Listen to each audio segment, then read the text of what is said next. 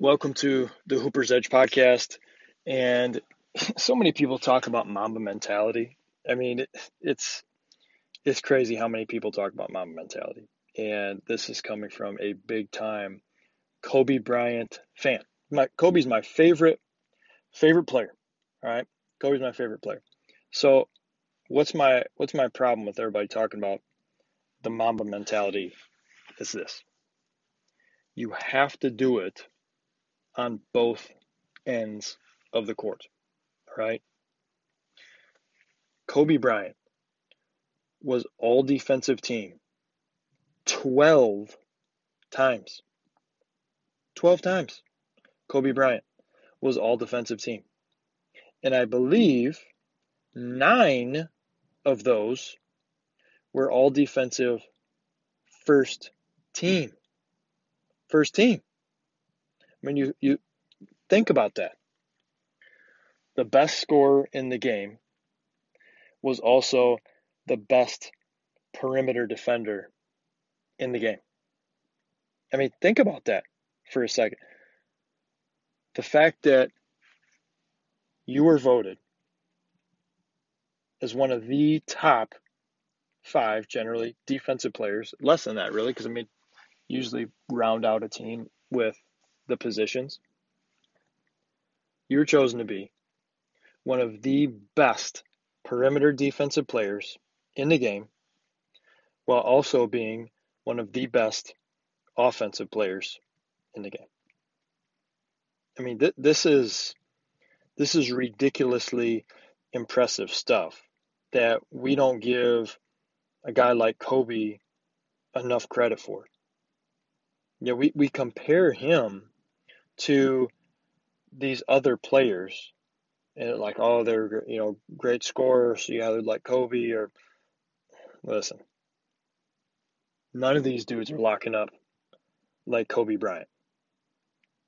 None of them none of them that's why he's compared to Jordan. That's why he's compared to Jordan right? Because name another player who was able to get you 30, 40, 50, and also lock you up on the other side of the ball, besides him and Jordan. And to do it at a high level for over a decade. I mean, this this is ridiculous, ridiculous stuff. Ridiculous stuff that he was able to do So when people talk about the Mamba mentality, if you talk about the Mamba mentality, you better bring it. You better bring it because that comes with some some weight. That comes with the fact that you're not just trying to look good and you're not just trying to, you know, get buckets but you're doing your best to lock down on the defensive side of the ball because that's that's Mamba mentality. That's the Mamba mentality that, that I'm talking about. That's the Mamba mentality that Kobe had was I am coming in and I'm going to lock you up on one end of the court and I'm going to give you buckets on the other end. That's that's what Kobe Bryant was doing.